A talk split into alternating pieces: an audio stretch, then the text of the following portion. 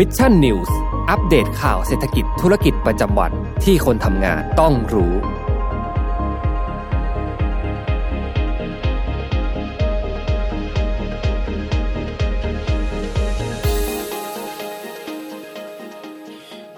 วัสดีครับ ยินดีต้อนรับเข้าสู่รายการ Mission News Live นะครับ ประจำวันจันทร์ที่ 4 เมษายน 2565 นะครับ อยู่กับผมแจ็คทีลาตินะครับ แล้วก็ อยู่กับน้ำว้าพรณชาค่ะ โอ้โห ห่างหายกันไปประมาณหนึ่งอาทิตย์นะคะ คิดถึงคุณผู้ฟังทุกคนนะคะ มีใครเข้ามาแล้วบ้างอะ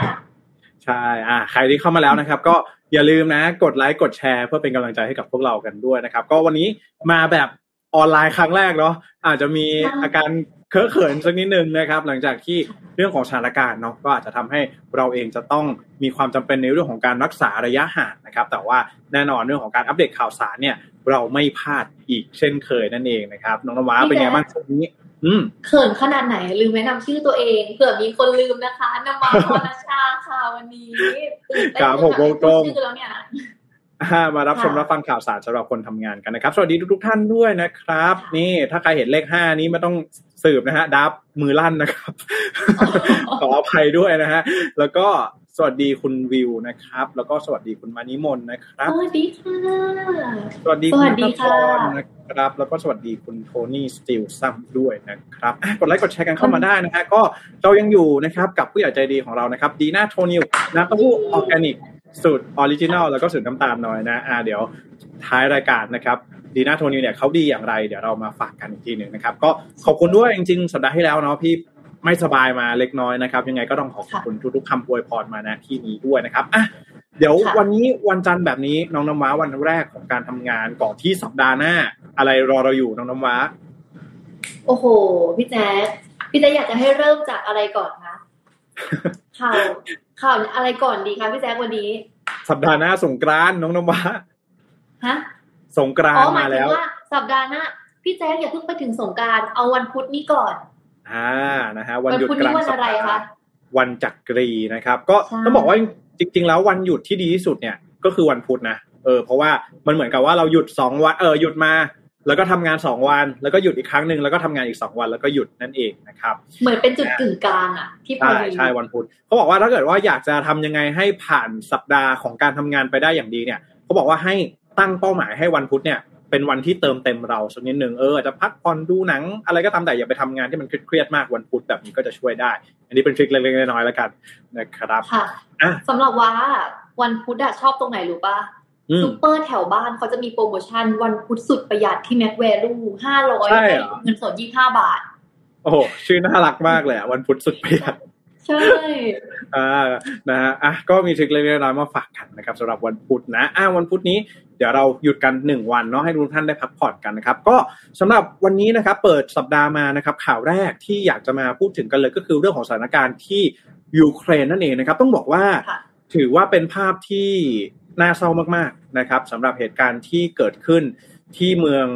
อที่มีชื่อว่าบูชานะครับ เมืองอาจจะชื่อคล้ายๆ ภาษาไทยของเราสักนิดนึงนะบูชาแบบนี้นะครับ แต่ว่าก็นี่เป็นเมืองบูชาที่ถือว่าเป็นเมืองนะครับทางทิศตะวันตกเฉียงเหนือนะครับ จากทางด้านของกรุงเคียฟนะครับ ก็คือเมื่อช่วง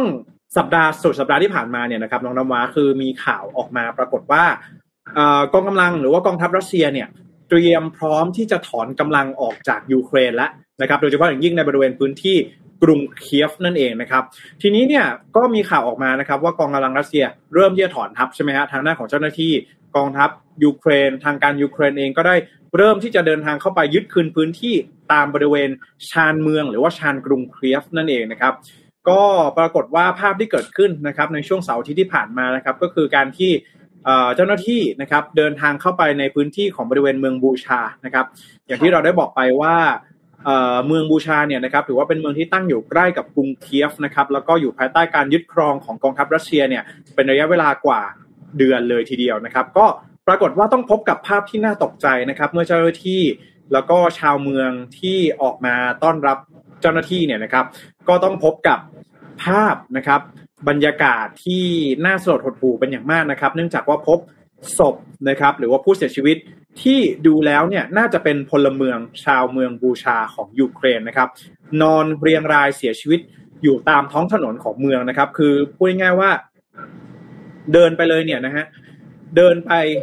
มองไปซ้ายมองไปขวาเนี่ยเห็นศพเนี่ยเกลื่อนเกลื่อนเลยนะครับ แล้วก็ถือว่าเป็นอีกหนึ่งเหตุการณ์ที่เรียกได้ว่าเป็นเหตุการณ์ที่น่าสลดหดหู่ที่สุดอีกครั้งหนึ่งในสงครามระหว่างยูเครนและก็รัสเซียในครั้งนี้นะครับ ทีนี้แน่นอนว่าเวลาเราได้ยินข่าวแบบนี้ หน้า front line แบบนี้เนี่ยนะครับคำถามแรกเลยก็คือว่าเราจะต้อง verify ก่อนนะครับว่าข่าวนี้เนี่ยเป็นข่าวจริงข่าวปลอมอะไรอย่างไรนะครับ แต่ว่าแน่นอนว่าหลังจากที่มีภาพนะครับออกมาโดยสำนักข่าวต่างประเทศนะครับ ไม่ว่าจะเป็นสำนักข่าวรอยเตอร์สำนักข่าว CNN ต่างๆเนี่ยนะครับก็น่าจะเป็นที่ยืนยันแล้วนะครับว่าภาพผู้เสียชีวิตเนี่ยก็มีภาพเนี้ยเกิดขึ้นจริงนะครับ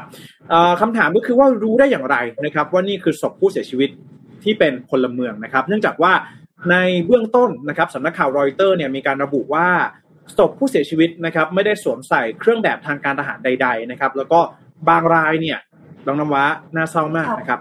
เสียชีวิตอยู่ข้างๆจักรยานของตนเองนะครับ บางรายในมือยังถือถุงช้อปปิ้งอยู่เลย แล้วก็บางรายเนี่ยเห็นได้ชัดว่าเสียชีวิตมาเป็นระยะเวลาหลายวันแล้วด้วยซ้ำนะครับ ค่ะ พี่แจ๊คคือความถ้าเกิดเมื่อก่อนเวลาเราดูหนังสงครามอย่างเงี้ย แล้วเราก็จะเห็นฉากที่ คนอะเสียชีวิตอยู่ข้างทางอะ แต่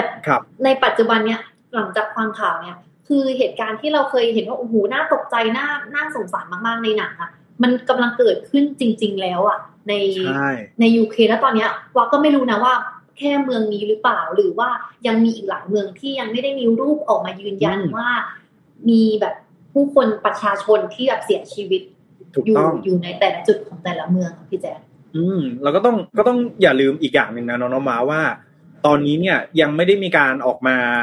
ประกาศหยุดยิงด้วย จะมีเหตุการณ์แบบนี้เนี่ยเกิดขึ้นอีกหรือเปล่าเราก็ไม่รู้ไงแต่ว่าภาพตอนนี้นะครับ ก็ถือว่าเป็นภาพที่น่าตกใจน้องมาได้ยินแล้วก็ตกใจไหมค่ะใช่ไหมฮะสะเทือนใจเลยอะ เหมือนเขาเดินปกติซื้อของในบ้านเขาเหมือนเราเดินไปซูเปอร์ที่เพิ่งพูดวันพุธสุดประหยัดมาเมื่อกี้นี้อะแล้วด้วยด้วยเหตุการณ์แบบนี้นะคะ ก็ขอแสดงความเสียใจกับ ครอบครัวผู้เสียชีวิต แล้วก็หวังว่าเหตุการณ์อันนี้มันก็จะจบและคลี่คลายโดยเร็วแล้วจะได้ไม่ต้องมีประชาชนจะต้องเสียชีวิตจากเหตุการณ์แบบนี้อีกนะคะ ครับ ก็จากข้อมูลล่าสุดนะครับ เท่าที่ทางสำนักข่าวต่างประเทศเองสามารถรวบรวมกันมาได้นะครับ ก็ แหล่งข่าวนะครับมีการอ้างอิงถึงคุณอนาโตลีเฟโตรักนะครับซึ่งเป็นนายกเทศมนตรีเมืองบูชานะครับมีการยืนยันว่าพลเรือนตกเป็นเป้าสังหารนะครับแล้วก็คาดการณ์ว่ามีผู้เสียชีวิตนะครับจากเหตุโจมตีดังกล่าวเนี่ยสามร้อยกว่ารายด้วยกันนะครับ ขณะที่คุณอิรีนาเวเนสตีโกวานะครับซึ่งเป็นอัยการสูงสุดของยูเครนนะครับที่กำลังดำเนินการสอบสวนเหตุการณ์ดังกล่าวอยู่เนี่ยก็มีการออกมาระบุกับสื่อนะครับว่าในปัจจุบันนี้นะครับพบผู้เสียชีวิตแล้วกว่า 410 ศพด้วยกันนะครับแล้วก็ทางการเองกำลังทำงานอย่างหนักเพื่อสอบสวนถึงสาเหตุนะครับว่าเหตุการณ์เนี่ยเป็นไปอย่างไรนะครับใครเป็นผู้ลงมือกระทำแล้วก็ในอนาคตเนี่ยจะต้องเอาผิดกับใครนั่นเองนะครับ แน่นอนว่าทางการรัสเซียนะครับออกมาปฏิเสธนะครับ โดยทางด้านของกระทรวงกลาโหมของรัสเซียเนี่ยได้ออกมาปฏิเสธ ข้อกล่าวหาดังกล่าวนะครับ พร้อมกับระบุว่าภาพผู้เสียชีวิตนะครับ ที่เรียงรายอยู่ในเมืองบูชานั้นเป็นการจัดฉากเพื่อสร้างกระแสเกลียดชังรัสเซียนะครับ โดยกองทัพรัสเซียนั้นดำเนินปฏิบัติการทางการทหารแบบไม่ยุ่งแบบไม่ยุ่งเกี่ยวกับพลเรือนมาโดยตลอดนะครับ โดยทางการรัสเซียเองได้มีการร้องขอให้มีการประชุมคณะมนตรีความมั่นคงแห่งสหประชาชาติหรือว่า UN Security Council เป็นการเร่งด่วนนะครับ เพื่อพิจารณาเหตุการณ์ที่เมืองบูชาว่าเป็นการจัดฉากโดยรัฐบาลยูเครนนะครับ อันนี้เป็นความเคลื่อนไหวล่าสุดนะครับที่ทางสำนักข่าวรอยเตอร์รายงานมาจากทางด้านของฝากฝั่งของอรัสเซียนะครับแน่นอนรัสเซียก็ต้องออกมาปฏิเสธอยู่แล้วนะครับ ภาพแบบนี้เนี่ยถ้าหากว่าเผยแพร่ออกไปสู่ชาวโลกเนี่ยก็ถือว่าเป็นภาพที่ไม่ไม่เป็นผลดีเลยนะครับ แล้วก็ถือว่าเป็นการเอ่อเป็นการจัด เขาเรียกว่าเป็นการฆ่าอย่างเป็นระบบนะครับ อันนี้ก็ต้องรอดูว่าจะมีการสืบสวนสอบสวนอะไรอย่างไรต่อไปได้บ้างนะครับ ขณะที่ประธานาธิบดีวลาดิเมียร์เซเลนสกี้นะครับของยูเครนนะครับก็มีการออกมาพูดถึงเหตุการณ์ในครั้งนี้เหมือนกันนะครับว่าเป็นการฆ่าล้างเผ่าพันธุ์นะครับแล้วก็ออกมาเรียกร้องให้รัสเซียเนี่ยยุติการก่ออาชญากรรมสงครามโดยเร็วนะครับโดยทางด้านกระทรวงกลาโหมของอของยูเครนเนี่ยนะครับก็ออกมานะครับแน่นอนว่าเซเลนสกี้เนี่ยไปออก ไปเป็นเซอร์ไพรส์นะครับวิดีโอออกวิดีโอเซอร์ไพรส์เนี่ยในงาน Grammy Award นะครับแล้วก็ได้มีการออกมาพูดด้วยนะครับว่าในตอนนี้นะครับมีการเปรียบเปรยนะว่างานแกรมมี่เนี่ยเป็นงานของนักดนตรีใช่ไหมนนวาเป็นของนักร้องนักดนตรีโปรดิวเซอร์ต่างๆ ในแวดวงแวดวงวงการเพลงอะไรแบบนี้นะครับเซเลนสกี้เองเขาก็ระบุว่าเออเนี่ยเปรียบเปรยนะฮะว่าตอนนี้เนี่ยนักดนตรีของยูเครนเนี่ยนะครับกำลังใช้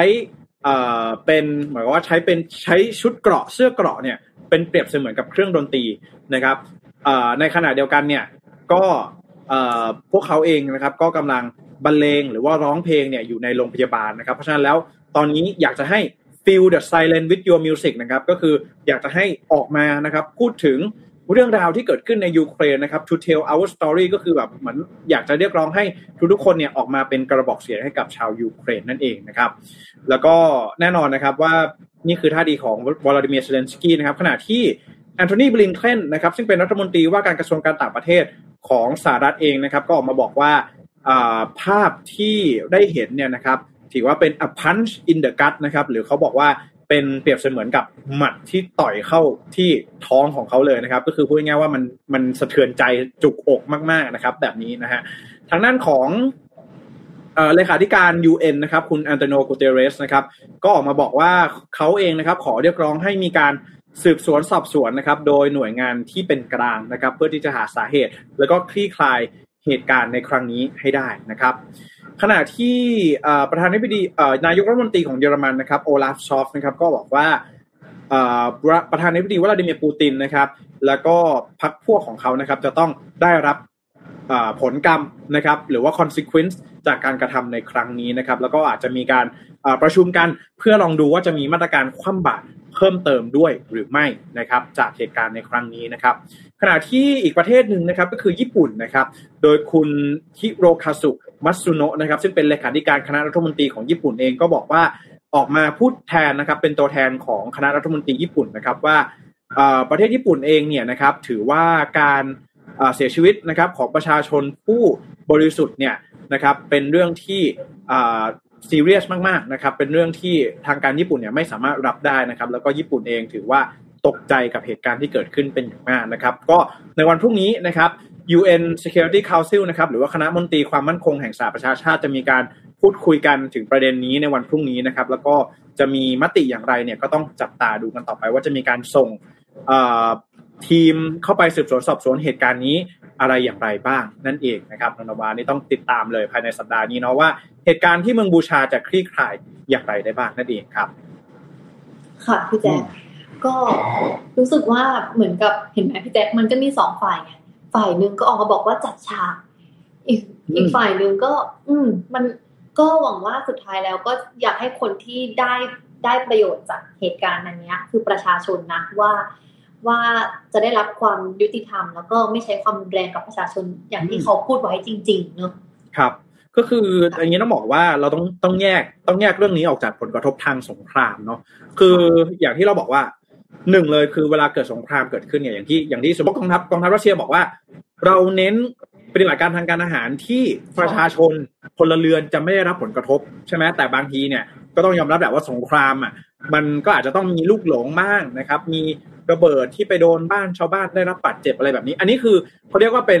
collateral damage หรือว่าเป็นความเสียหายที่ประชาชนเนี่ยไปโดนลูกหลงเป็นเป็นความซวยเป็นอะไรไปนะครับ แต่ก็ต้องแยกว่าเหตุการณ์ที่เมืองบูชาในครั้งนี้เนี่ย มันอาจจะเป็นสิ่งที่เขาเรียกว่า organized killing หรือว่าการฆ่าอย่างเป็นระบบ การฆ่าอย่างเป็นระบบเนี่ย มันจะเปรียบเสมือนกับอะไรรู้ไหมน้องนวาก็คือเปรียบเสมือนกับโฮโลคอส สมัยสงครามโลกครั้งที่สองอันนี้คือการฆ่าอย่างเป็นระบบ ซึ่งถือว่าเป็นสิ่งที่เราไม่ได้เห็นมานานแล้วนะครับ แล้วก็ต้องบอกว่าเป็นสิ่งที่ไม่สามารถยอมรับได้เลยนะครับ ไม่ว่าจะเป็นการทำสงครามในรูปแบบไหนก็ตามแต่ อืมค่ะ ครับ เหมือนก็เหมือนในสมัยของนะของฮิตเลอร์กับชาวยิวหรือเปล่าที่เราสมมติที่ถ้าเราเคยดูหนังประวัติศาสตร์ไอ้ตรงเนี้ยเราจะเห็นว่าแบบ ก็ก็มีการแบบว่ายิงยิงกันฆ่ากันในเหมือนกับกับฆ่าประชาชนได้อย่างเงี้ยใช่เพราะฉะนั้นแล้วอันนี้ต้องรอดูว่าสุดท้ายแล้วจะเป็น organized killing เป็นการฆ่าอย่างเป็นระบบหรือไม่นะครับ ก็ต้องรอดูหน่วยงานที่เข้าไปตรวจสอบนะ ว่าจะตรวจสอบสอบสวนหาสาเหตุได้อย่างไร แล้วจะเป็นกลางมากน้อยแค่ไหนนะครับ แต่ว่าแน่นอนเราเองในฐานะคนที่เสพข่าวเนี่ยก็ต้องยึดไว้เลยว่าเราจะไม่ยอมรับเหตุการณ์แบบนี้ที่เกิดขึ้น ว่าเป็นการฆ่าอย่างเป็นระบบเนี่ยเราจะไม่ยอมรับเลยนะครับ ไม่ไม่นับรวมพวกลูกหลง พวกอะไรที่มันเกิดขึ้นอันนั้นก็ถือว่าแย่พอแล้วนะครับ แต่ถ้าเกิดว่าเป็นการฆ่าอย่างเป็นระบบนี้ถือว่าเป็นสิ่งที่ยอมรับไม่ได้ไม่ว่าจะเป็นเวทีไหนก็ตามนะครับอะ เดี๋ยวไปดูข่าวที่สองกันบ้างนะครับน้องนวาวันนี้พี่เตรียมมาเกี่ยวข้องกับยูเครนอีกเช่นเคยนะครับ แต่ว่าจะเป็นเกี่ยวข้องกับเรื่องของระบบการเงินโลกสักนิดหนึ่งนะครับ อันนี้ก็เป็นเรื่องที่ค่อนข้างน่าสนใจนะครับ ก็ถือว่าตอนนี้นะครับสำนักข่าว CNN เองก็ได้มีการรายงานนะครับว่าจากสถานการณ์ความขัดแย้งนะครับ ระหว่างรัสเซียแล้วก็ยูเครนเนี่ยอาจจะส่งผลทำให้ระบบการเงินของโลกเนี่ยมันเปลี่ยนไปได้อะทำไมล่ะนะครับ เดี๋ยวมาดูกัน ก็คือต้องบอกก่อนว่าก่อนหน้านี้ใช่ไหมสหรัฐเองเนี่ยนะครับ แล้วก็ชาติพันธมิตรตะวันตกเนี่ยเขาก็มีมาตรการคว่ำบาตรทางเศรษฐกิจนะครับกับรัสเซียเนี่ยหลากหลายรูปแบบเลยนะฮะไม่ว่าจะเป็นในเรื่องของการระงับนะครับ การยึดทรัพย์ต่างๆเนาะหรือว่าการระงับการเข้าถึงทุนสำรองระหว่างประเทศของรัสเซียมูลค่ากว่า6แสนสามหมื่นเหรียญสหรัฐนะครับ ซึ่งนี่ถือว่าส่งผลกระทบต่อระบบการเงินของรัสเซียเป็นอย่างมากเนาะแล้วก็ทำให้ค่างเงินรูเบิลของรัสเซียเนี่ยอ่อนค่าลง ในระยะเวลาอันรวดเร็วนะครับ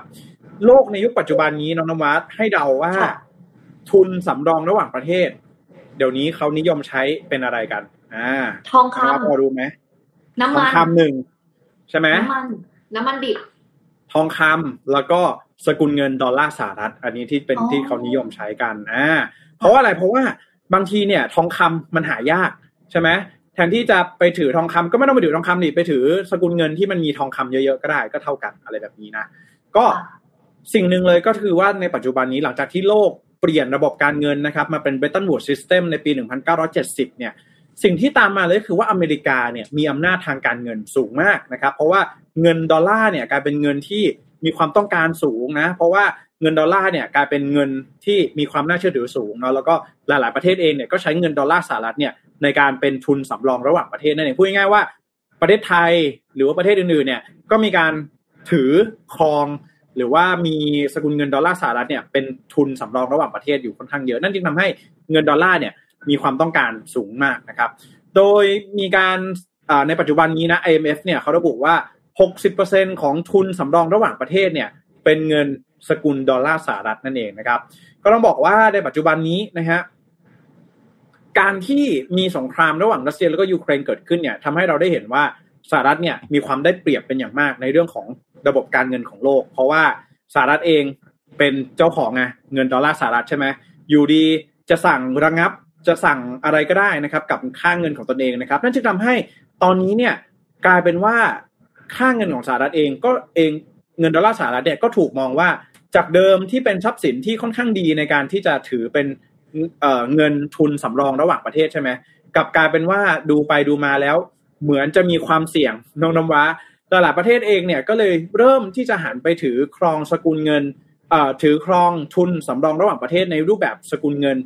ของสกุลเงินอื่นมากยิ่งขึ้นนะครับ โดยทางด้านของคุณไมเคิลฮาร์ตเน็ตต์นะครับ ระบุว่าการที่สหรัฐนะครับทำให้ ดอลลาร์สหรัฐเนี่ยกลายเป็นอาวุธทางการเมืองแบบนี้เนี่ยจะเป็นการด้อยค่าสกุลเงินดอลลาร์สหรัฐนะครับแล้วก็จะยิ่งทำให้การถือครองทุนสำรองระหว่างประเทศ ในรูปแบบสกุลเงินดอลลาร์สหรัฐเนี่ยเปลี่ยนไปนะครับ ก็ตอนนี้ขณะเดียวกันเนี่ยรายงานของ IMF เองนะครับก็ระบุว่าการถือครองทุนสำรองระหว่างประเทศในรูปแบบสกุลเงินดอลลาร์สหรัฐเนี่ยลดลงอย่างมากในช่วงสองทศวรรษที่ผ่านมา โดยพบว่าเงินสำรองหนึ่งในสี่นะครับได้เปลี่ยนไปไปเป็นในรูปแบบของเงินหยวน แล้วก็สามในสี่เนี่ยเปลี่ยนไปเป็นสกุลเงินของประเทศอื่นๆ นอกเหนือจากสหรัฐนั่นเองนะครับ แต่ว่าอย่างไรก็ตามเนี่ยก็ต้องบอกว่าสหรัฐเนี่ยนะครับถึงแม้ว่าจะเจอกับปัญหาวิกฤตต่างๆนะครับแล้วก็ความเปลี่ยนแปลงของโลกต่างๆ อย่างมากเนี่ยแต่สกุลเงินดอลลาร์สหรัฐจะยังคงเป็นสินทรัพย์ที่มีสภาพคล่องสูงต่อไปนะครับโดยธุรกรรมทั่วโลกเนี่ยการซื้อขายระหว่างประเทศต่างๆเนี่ยกว่า 40%เนี่ยยังอยู่ในรูปแบบของสกุลเงินดอลลาร์สหรัฐนะครับเมื่อเทียบกับ เงินหยวนที่แค่มีเพียงแค่สามเปอร์เซ็นเท่านั้นนะครับ แสดงว่าตอนนี้เนี่ยสัญญาเหล่านี้ถือว่า แต่ว่าสัญญาเหล่านี้เนี่ยถือว่าเป็นความท้าทายใหม่นะครับ ต่อดอลลาร์สหรัฐแล้วก็จะต้องมาดูว่าสหรัฐเองเนี่ยจะสามารถรับมือนะครับต่อการเปลี่ยนแปลงทางการเงิน แล้วก็สภาวะเศรษฐกิจของโลกได้หรือไม่นะเพราะก็ต้องอย่าลืมว่ามีเรื่องของคริปโตเคอเรนซีต่างๆเนี่ยเข้ามาด้วยนั่นเองนะครับน้องนวาต้องจับตาดูกันต่อไปนะครับ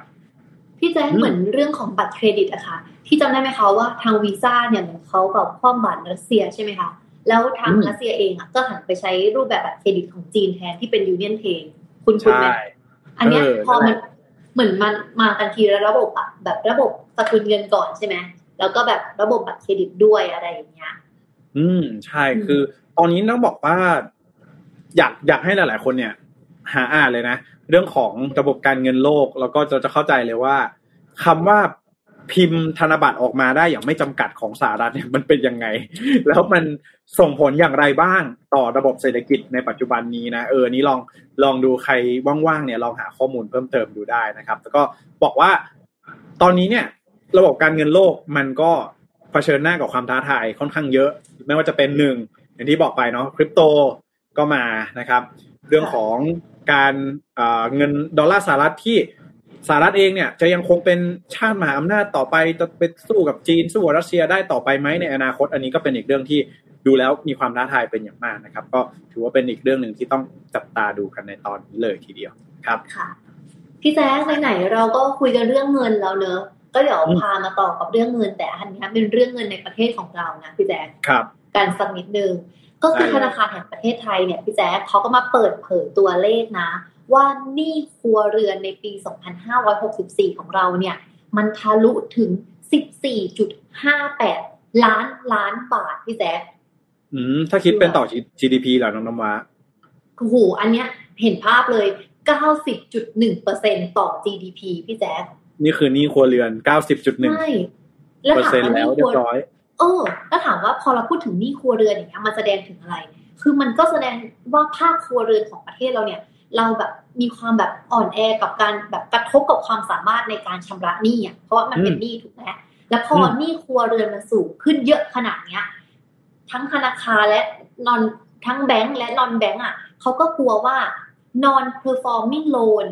หรือที่เขาย่อกันว่า NPL เนี่ย ถ้าเกิดแปลเป็นไทยง่ายๆก็คือเขาว่าหนี้เสียห นี้เสียก็หมายถึงว่าเราไปกู้เขามา แต่เราไม่สามารถชำระตังที่เรากู้มาได้ อันเนี้ยก็จะเป็นหนี้เสียที่เพิ่มขึ้นถูกไหมและต่อมาพอหนี้เสียมันเพิ่มปุ๊บอีกอันนึงที่ตามมาก็คือหนี้นอกระบบพี่แจ๊คอ่าอันนี้พูดง่าย ๆ เลยก็คือ สมมุติว่าเรามีหนี้ในระบบเยอะๆ แล้วเรากู้ต่อไปไม่ได้แล้ว แต่เรายังมีความจำเป็นจะต้องใช้เงิน ใช่ เราก็ไม่มีทางเลือกก็ต้องไปกู้นอกระบบมาแบบนี้ใช่ไหมใช่ มันก็คือหนี้ซ้อนหนี้ไงพี่แจ๊คเราจะหาเงินมาชำระหนี้ในระบบ เราก็เลยในระบบมันไปสุดทางและกู้ไม่ได้แล้วเราก็ต้องไปหวังพึ่งข้างนอกระบบ ซึ่งเราก็รู้กันอยู่ว่านอกระบบเนี่ยดอกเบี้ยแบบโหดมากจริงไหมพี่แจ๊คถูกต้องใช่ แล้วก็การทวงหนี้นี่แต่ละเจ้านี่ขึ้นอยู่กับความปราณีของเจ้าหนี้เลยนะค่ะ บางทีชีวิตจริงยิ่งกว่าละครนะพี่แจ๊คเพ ราะเนี่ยพอเรามาสังเกตดูเขาบอกว่าผู้ประกอบการของพิโก้ไฟแนนซ์เนี่ยในภาคตะวันออกและภาคอีสานเขาก็บอกว่าก็เป็นห่วงว่าพิษเศรษฐกิจเนี่ยมันจะทำให้หนี้เสียหรือ NPL เนี่ยสามารถพุ่งไปถึง 20ถึง25เปอร์เซ็นได้เลยนะ อืม อืมนะครับ เพราะว่าใช่ เพราะเขาบอกว่า ถ้าเกิดเรามาดูนะพี่แจ๊คผู้สื่อข่าวจากประชาชาติธุรกิจเนี่ยเขาก็มาโชว์ตัวเลขให้เราเห็นว่า ในขณะที่สิ้นปี 2564 เนี่ยหนี้ครัวเรือนมันอยู่ที่ 14.58 ล้านล้านบาทเนี่ย มันเติบโตขึ้นประมาณ 3.9เปอร์เซ็นเลยนะ ซึ่งมันใกล้เคียงกับ 4%ในปี 2563 ถูกปะแต่เนื่องจาก แต่ถ้าเกิดเราย้อนไปดูเนี่ย มันถามว่ามันเพิ่มขึ้นไหม ปัจจุบันในปี 64 มันคือ 90.1 ของ GDP นะคะ แต่ถ้าเกิดเราย้อนกลับไปดูในปี 2563 เนี่ย มันจะอยู่ที่ 89.7%พี่แจ๊คอืมซึ่งแสดงว่า เศรษฐกิจที่โตช้าก็ทำให้สัดส่วนสัดส่วนนี่ครัวเรือนต่อ GDP เนี่ยขยับสูงขึ้นตามไปด้วยใช่ไหมครับ ใช่ค่ะ เพราะว่าถ้าเกิดมีข้อมูลมา support ตรงนี้นะศูนย์วิจัยกสิกรค่ะเขาก็บอกว่าในระดับในถ้าเกิดไปดูในระดับครัวเรือนนะคะ การระบาดของโควิด -19 เนี่ยที่มันยืดเยื้อที่มันอยู่กับเรามาสองสามปีแล้วเนี่ย มันก็กระทบต่อเนื่องกันเนี่ย มันก็ทำให้ฐานะทางการเงินของภาคครัวเรือนเนี่ยมันอ่อนแอลงนะคะ และยังมีกลุ่มครัวเรือนบางกลุ่มค่ะ ที่ก็ยังอยู่ภาย ก็ยังอยู่แบบภายใต้การช่วยเหลือของสถาบันการเงินนะพี่แจ๊คแล้วเขาก็บอกว่าความสามารถในการชำระหนี้ก็ลดลง อย่าลืมว่าในปัจจุบันเนี่ยนอกจากโควิดมาแล้วที่มันซ้ำเติมมาอยู่แล้วเนี่ย มันยังมีภาวะเงินเฟ้อจากสงครามถูกไหมที่ข้าวของก็แพงขึ้น แต่นี่มันไม่ได้ลดตามราคาข้าวของถูกไหมรายจ่ายเพิ่มขึ้น รายได้บางทียังเท่าเดิมอยู่เลยนะคะพี่แจ๊คอืม เพราะฉะนั้นแล้วตอนนี้ อืม อืม ตอนนี้ก็คือปีหกห้าเนี่ย ก็ยังมีเขเขาก็ยังเชื่อกันอยู่นะว่า จากที่เราเห็นว่านี่ครัวเรือนมันสูงแล้วอะมันก็ยังสามารถขยับได้อีกพี่แจ๊คสูงขึ้นได้อีกเหรอสูงขึ้นได้อีก เพราะว่ามันก็คือเติบโตตามภาวะเงินเฟ้ออะยิ่งอืมเงินเฟ้ออะค่าของเงินก็ยิ่งลดน้อยลง แต่รายอย่าลืมว่าตอนเนี้ย คนไทยหลาย ๆ คนนะรวมถึงเรา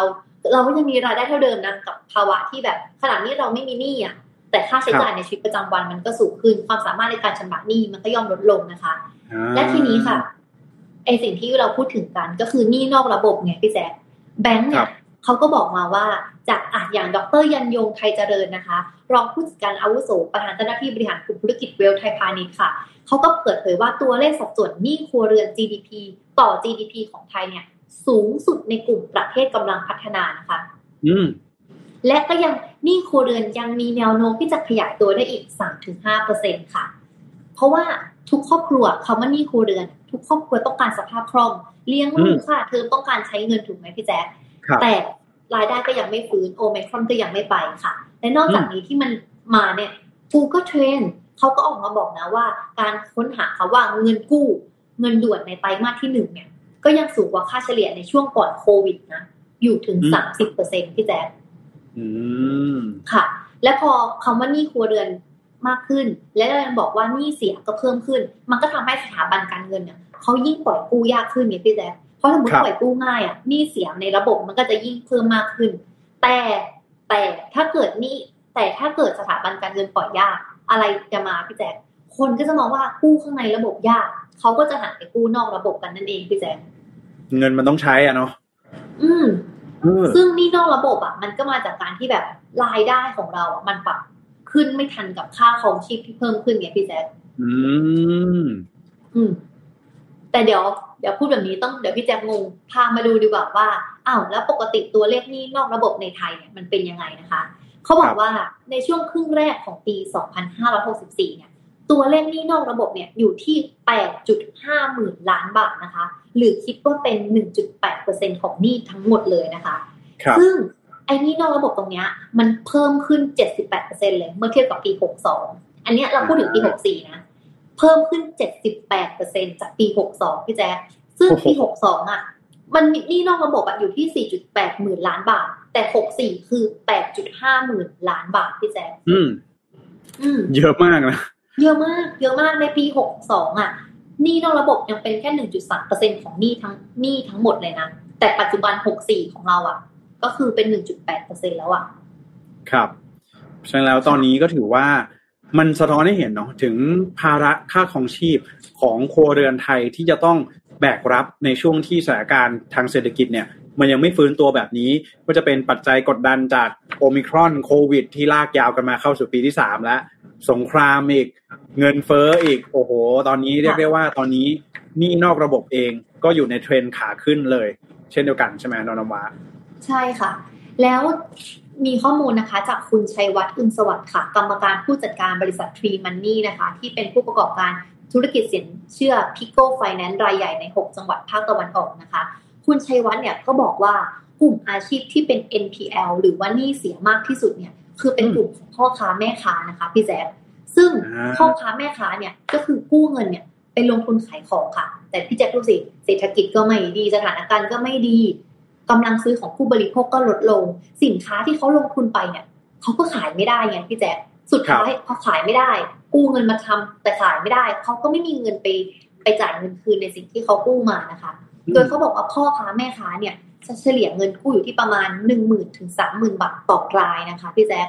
อืมแล้วพอเมื่อครบกำหนดคืนไม่มีไม่มีเงินทำยังไงล่ะ ไม่มีเงินทีนี้ก็คือต้องเอามาปกกู้จาก คนอื่นกู้นอกระบบมาปกหนี้เก่าแล้วก็กู้ไปเรื่อยๆ มันก็คือเป็นวงวนแบบสุดท้ายก็คือจ่ายดอกเบี้ยทบทบทบทบทบไปเรื่อยๆอย่างเงี้ยพี่แจ๊คอ่าไปไม่ถึงครับเงินต้นสักทีนั่นน่ะสิเออค่ะนะฮะก็คือตอนนี้เนี่ยเรียกได้ว่าหนี่นอกระบบเนี่ย มันเปรียบเสมือนกับระเบิดเวลาเลยก็ว่าได้ใช่ไหมครับน้องนมาค่ะพี่แจ๊คเพราะว่าพี่แจ๊คลองคิดดูนะว่าเขาบอกว่าการที่ ผู้ประกอบการพิโก้ไฟแนนซ์เนี่ยเขาปล่อยกู้ให้พ่อค้าแม่ค้าเนี่ยประมาณ 20%เลยนะ จากกลุ่มลูกค้าทั้งหมดของเขาค่ะ และในจำนวนเนี้ยที่เขาปล่อยไปเนี่ย เป็นหนี้เสียกว่า 80%เลยนะพี่แจ๊คโหแปดสิบเปอร์เซ็นต์อืมใช่ค่ะ แล้วสิ่งที่น่าเป็นห่วง คือเขาบอกว่าลูกค้าบางคนเนี่ยเขาก็ใช้หลักประกันเป็นโฉนดที่ดินอย่างเงี้ยพี่แจ๊คอ่าแล้วพอพี่แจ๊คใช้ประกันเป็นโฉนดอะพอพี่แจ๊คไม่มีเงินไปจ่ายคืนเขาอะเขาก็ยึดที่ดินทำกินไงมันก็ยิ่งหนักไปอีกปะ คือแบบเงินก็ไม่มีอยู่แล้ว แล้วยังถูกยึดที่ดินทำกินเนี่ยอีกพี่แจ๊คโอ้โหอันนี้ก็คือถือว่า เป็นคือเรื่องของนี้นอกระบบเนี่ยก็ต้องบอกว่าเป็นอีกอีกอย่างหนึ่งเลยเนาะเพราะว่ามันเป็นเพื่อหลายคนเนี่ยจะบอกว่าเป็นปัญหาที่เอ้ย มันก็แก้ง่ายก็ไม่ต้องไปกู้สิใช่ไหมแต่อย่าลืมว่า ลูกหนี้ที่มีหนี้นอกระบบส่วนใหญ่เนี่ยนะครับเขาไม่สามารถกู้ในระบบได้ไงเขาถึงไปกู้นอกระบบกันถูกต้องไหมคือถามว่า ใครจะอยากอยากโดนดอกเบี้ยร้อยละสิบร้อยละยี่สิบใช่ไหมใครจะอยากรู้สึกไม่ปลอดภัยเวลาอยู่บ้านบ้าง ใครจะอยากรู้สึกว่าโอ้โหทำงานมาเนี่ย มีคนมาทวงหนี้ทุกวันแบบนี้คือหลายคนก็ต้องอยากที่จะเป็นหนี้ในระบบมันอยู่แล้วใช่ไหมเพราะว่ามันมีระบบหักบัตรหักอะไรต่างๆ มีการบริการต่างๆ ของธนาคารใช่ไหมแต่ว่านี่แหละอย่างที่เราบอกไปปัญหานี้นอกระบบเนี่ยมันก็ไม่ใช่ว่าจะแก้ไขกันง่าย ๆ นะครับ เรื่องของการปล่อยกู้ในระบบเนี่ยมันก็ยาก ใช่ไหมยิ่งในในในสภาวะเศรษฐกิจแบบนี้นะครับ แล้วก็เรื่องนี้เนี่ยเป็นเรื่องที่ยังไม่รู้เลยว่าจะมีทางออกอย่างไรใช่ไหมน้องนมาค่ะพี่แซคเพราะว่าต้องพูดแบบนี้ค่ะว่า ถ้าเกิดการที่นี่นอกนี่นอกระบบเนี่ยมันยังสูงอยู่เนี่ยคืออย่างเวลาเราดูโฆษณาสิ่งที่เราเห็นภาครัฐทำก็คือบอกว่าเฮ้ยอย่าใช้เงินเกินตัวอย่าฟุ่มเฟือยอย่าฟุ่มเฟือยอย่าซื้อของตามกระแสถูกปะซึ่งบางครั้งอะ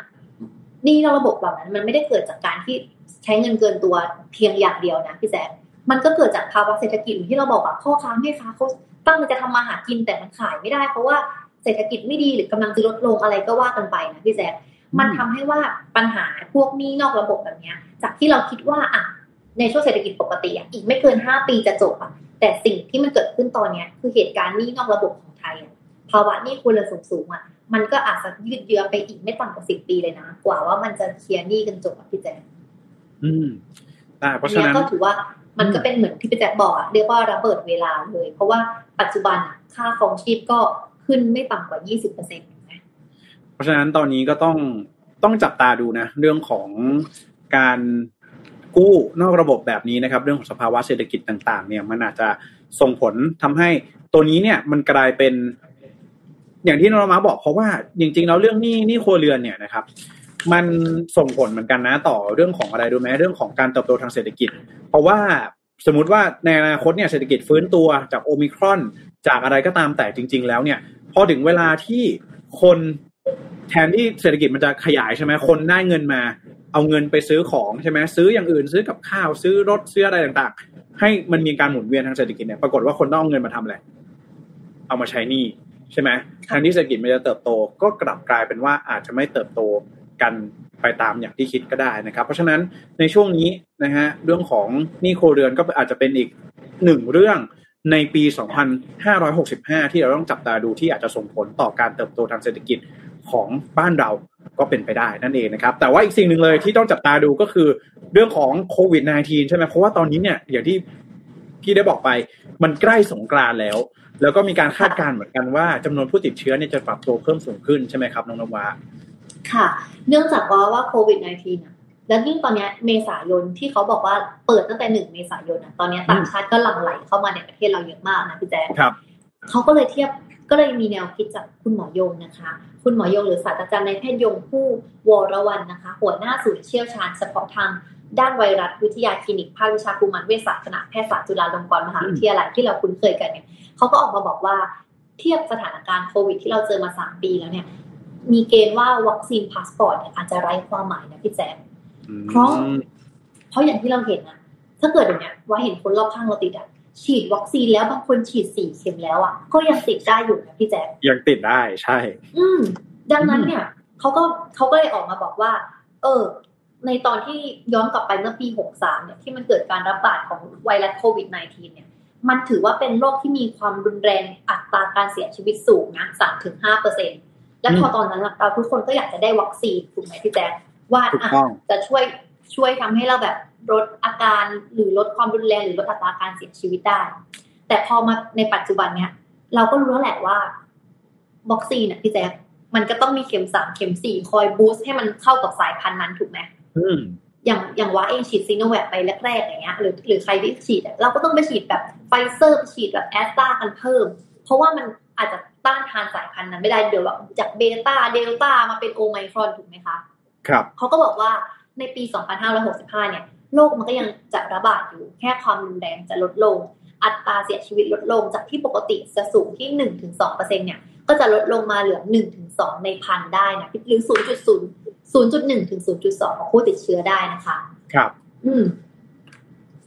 ซึ่งอันนี้ก็ถือว่าตอนนี้เนี่ย เรื่องของ วัคซีนเอาพูดง่ายๆหมอยงออกมาสรุปแบบนี้ ฉีดวัคซีนแล้วก็ยังติดได้ถูมันโดกนและพอมันฉีดวัคซีนแล้วยังติดได้อะเขาก็เลยมองว่าความสำคัญของวัคซีนพาสปอร์ตเนี่ยมันจะลดลงไงพี่แจ๊คอืม แล้วทีนี้เนี่ยอืมเรื่องของวัคซีนพาสปอร์ตเองเนี่ยมันก็จะไปสอดคล้องกับในเรื่องของเออย่างน้อยๆเนี่ยหนึ่งคือเรื่องของการปรับเป็นโรคประจำถิ่นถูกต้องไหมอย่างที่เราเคยมีการคุยกันไว้ว่าวันที่หนึ่งกรกฎาคมเนี่ยจะมีการปรับโควิด -19 เป็นโรคประจำถิ่นของเมืองไทยนะ อะไรแบบนี้แต่ว่าอ่าล่าสุดกลายเป็นว่าตอนนี้เรื่องของวัคซีนเนี่ยมันอาจจะหนึ่งก็คือ น่าจะต้องยอมรับกันได้แล้วล่ะในถึงจุดนี้นะครับ ว่าวันที่เรามีจำนวนผู้ติดเชื้อเนี่ยสามหมื่นสี่หมื่นรวม ATK ไม่รวม ATK อะไรก็ตามแต่เนี่ย มันกลายเป็นว่าเราก็ต้องยอมรับได้ว่าวัคซีนเนี่ยอาจจะไม่ได้ผลแล้วในการป้องกันโรค แต่ที่เรายืนยันได้เลยก็คือว่า ฉีดแล้วอาการรุนแรงน้อยลง อันนี้เนี่ยยืนยัน confirm ค่ะว่าโดยทั่วไปผู้ที่มีร่างกายแข็งแรงนะครับ ได้รับวัคซีนแล้วติดเชื้อได้นะครับ แต่ว่าความรุนแรงของโรคเนี่ยจะลดลง แต่ก็ยังสามารถแพร่กระจายโรคได้นะครับ ในเด็กปกติแล้วโรคมีความรุนแรงน้อยกว่า ยกเว้นเด็กทารก แล้วก็เด็กที่มีโรคประจำตัวนะครับในเด็กทารกถ้าเกิดว่ามารดาได้รับวัคซีนขณะตั้งครรภ์เนี่ยภูมิต้านทานน่าจะส่งต่อมาปกป้องปกป้องลูกน้อยในเดือนแรกๆด้วยนะครับ เพราะฉะนั้นตอนนี้อาจจะต้องเปลี่ยนแนวคิดการดำเนินชีวิตใหม่นะครับ อันนี้ทางที่หมอยงได้มีการกล่าวไว้เนาะว่าหนึ่งหากพบตอนนี้เนี่ยเราอาจจะพบผู้ป่วยติดเชื้อเนี่ยอยู่รอบตัวเรา ไม่ว่าจะเป็นคนใกล้ชิด แล้วก็เห็นใกล้ๆเนี่ยต่างๆเนี่ยมากมายนะครับ ต่อไปวัคซีน พาสปอร์ตก็อาจจะมีความหมายน้อยลงเนาะแต่ว่าอย่างไรก็ตามเนี่ยก็อาจจะเราก็อาจจะยังไม่ต้องรังเกียจคนที่เป็นนะครับ แต่ต้องยอมรับแล้วก็เปรียบมันให้มันเสมือนกับโรคทางเดินหายใจโรคหนึ่งเนาะที่ไม่ได้แสดงความรังเกียจกับผู้ป่วยแต่แบบนี้แต่เชื่อว่าตอนนี้หลายคนน่าจะเข้าใจกันดีแล้วแหละนะว่าเออจริงๆแล้วคนป่วยที่หายแล้วเนี่ยไปรักษามา hospital home isolation เนี่ยพอมันตรวจไม่ขึ้นแล้วก็คือมันคือปลอดเชื้อแล้วถูกต้องไหม ก็สามารถที่จะกลับเข้ามาใช้ชีวิตได้ปกติจริงๆอะรู้สึกว่าอยู่ใกล้คนที่เขาเขาหายแล้วอะรู้สึกอุ่นใจนะเขามั่นใจว่าเขาภูมิเยอะกว่าเราแน่นอนเออพี่แจ๊คเออใช่ใช่ใช่เนอะแล้วก็แล้วก็มีอีกจุดหนึ่งก็คือหลายๆคนที่บอกว่าใครที่ตรวจ อะไรนะตรวจ ADK แล้วขึ้นขีดเดียวอะให้รบกวนอยู่บ้านนะ เพราะว่าคนที่ออกมาข้างนอกอะเขาสองขีดกับสองขีดหมดแล้ว เอออัอันนี้คืออันนี้คือเขาเป็นมีมประชดประชันเนาะเออนะเดี๋ยวไม่ใช่ว่าเออใครตรวจขึ้นมาสองขีดแล้วจะออกจากบ้านเลย อันนี้คือเขาเขาประชดประชัน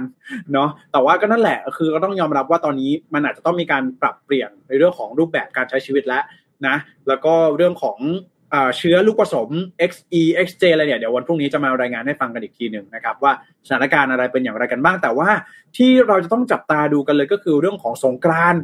อันนี้แหละค่ะเป็นเรื่องที่ต้องจับตามองกันอย่างใกล้ชิดนะครับ เพราะว่าสงกรานต์เนี่ยจะต้องมาลุ้นกันว่าจำนวนผู้ติดเชื้อนะครับจะปรับตัวเพิ่มสูงขึ้นไหมแต่ว่าต้องบอกว่าจำนวนผู้ติดเชื้อที่ปรับตัวเพิ่มสูงขึ้นเนี่ยตอนนี้อาจจะไม่มีความหมายเท่าจำนวนผู้เสียชีวิต สะสมแล้วก็จำนวนผู้ที่มีอาการป่วยรุนแรงเนาะอย่างที่ได้บอกไปว่าตอนนี้เนี่ยผู้ที่ป่วยนะครับ จนเสียชีวิตเนี่ยเราต้องการที่จะเห็นตัวเลขเนี่ยอยู่ที่ประมาณ 20%เอ่อไม่ใช่ 20% 20รายต่อวันไม่เกินเนาะแต่ว่าตอนนี้เนี่ยก็เกือบเกือบ100รายด้วยกันนะครับ โดยข้อมูลล่าสุดนะครับจากทางด้านของรองศาสตราจารย์นายแพทย์นิติพัฒน์เจรกุลนะครับ หัวหน้าสาขาวิชาโรคระบบการหายใจและวัณโรคภาควิชาอายุรศาสตร์ คณะแพทยศาสตร์ศิริราชพยาบาลมหาวิทยาลัยมหิดลนะครับ ก็มีการออกมาระบุนะครับว่า ตัวเลขผู้ป่วยหนักนะ ผู้ป่วยหนักนะครับ และเสียชีวิตเนี่ย ดูเหมือนจะทรงตัวรอปรับฐานนะครับ หากเป็นดังหวังนะครับ สัปดาห์หน้าอาจจะเห็นการเปลี่ยนแปลงที่ชัดเจนขึ้นนะครับ ว่าเทศกาลสงกรานเนี่ย จะเป็นตัวเกรงหรือเป็นตัวคลายพูดง่ายๆก็คือว่าสงกรานเนี่ยจะเพิ่มสูงขึ้นหรือจะลดลงนะครับ นอกจากนี้นะครับ การติดเชื้อในคนท้องเนี่ย ตอนนี้พบมากขึ้นนะครับ แต่ว่าความรุนแรงเนี่ยดูน้อยกว่าช่วงของการแพร่ระบาดของเชื้อเชื้อสายพันธุ์เดลต้านะครับ แล้วก็ในรายที่ฉีดวัคซีนแล้วเนี่ยความรุนแรงของโรคเนี่ยก็น้อยน้อยลงมากๆนะครับ ขณะที่ความปลอดภัยของวัคซีนใน mRNA ในคนท้องเนี่ยข้อมูลตอนนี้ก็สนับสนุนนะครับ ให้พวกเรามีความมั่นใจว่าตอนนี้เนี่ยสามารถคนผู้ป่วยนะครับที่ตั้งครรภ์เนี่ยสามารถเข้ารับวัคซีน mRNA กันได้นะครับแล้วก็เป็นวัคซีนที่มีมาตรฐาน แล้วก็ลดโอกาสการติดเชื้อได้นะครับแต่ก็จะทำให้ลดการล้มป่วยจนรุนแรงถึงขั้นที่จะคุกคามชีวิตได้ด้วยเช่นเดียวกันนะครับ ก็ตอนนี้ทางด้านของกระทรวงสาธารณสุขเองนะครับ ก็อยู่ในช่วงของการเรียกได้ตุนแล้วกัน หรือว่าการบริหารจัดการยาฟาวิพิลาเวียนะครับ เพื่อที่เผื่อรองรับนะในกรณีที่มีผู้ติดเชื้อ เพิ่มสูงมากขึ้นในช่วงสงกรานต์ที่จะถึงนี้นั่นเองนะครับ อืมค่ะ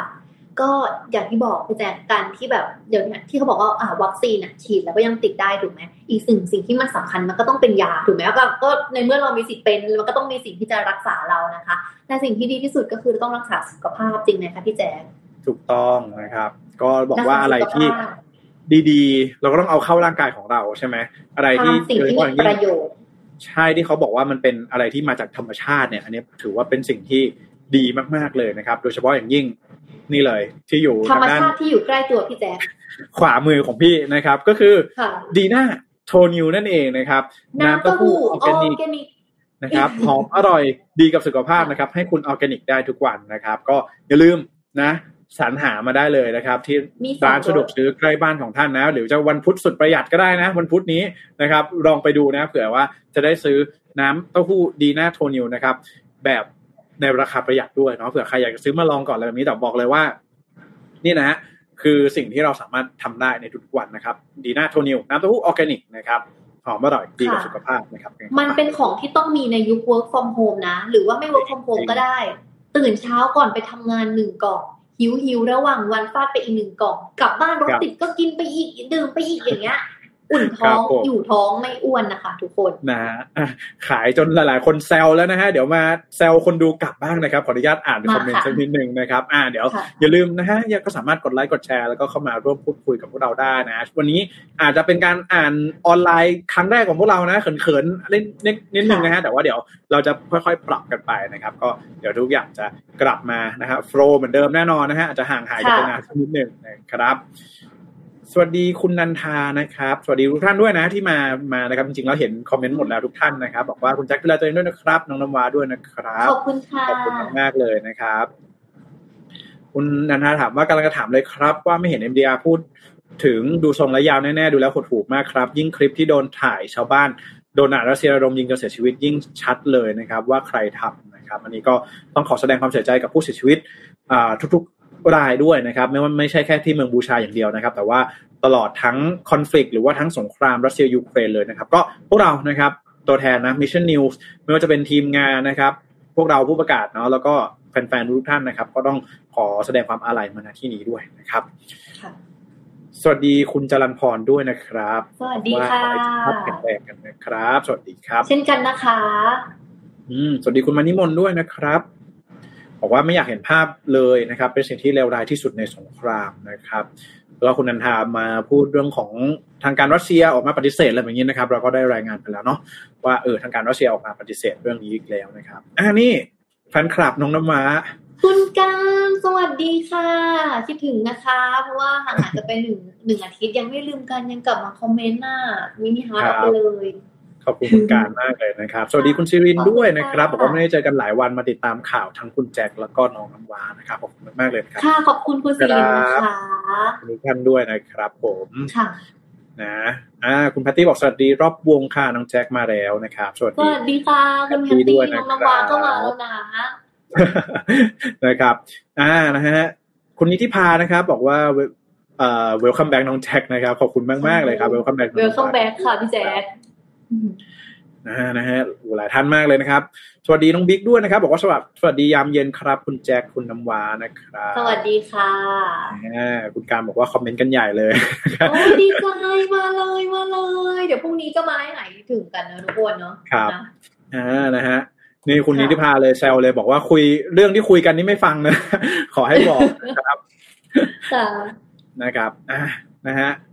ก็หลาย ๆ ท่านก็คอมเมนต์มาเรื่องของหนี้นอกระบบนะคุณการบอกว่าทุกปัญหาเกิดจากท่านปวหรือเปล่าอะนะฮะไม่เป็นไรนะครับ ขอบคุณขานด้วยนะครับเข้ามาคอมเมนต์นะฮะสวัสดีคุณดิวด้วยนะครับดิวพีเอสสวัสดีค่ะสวัสดีค่ะ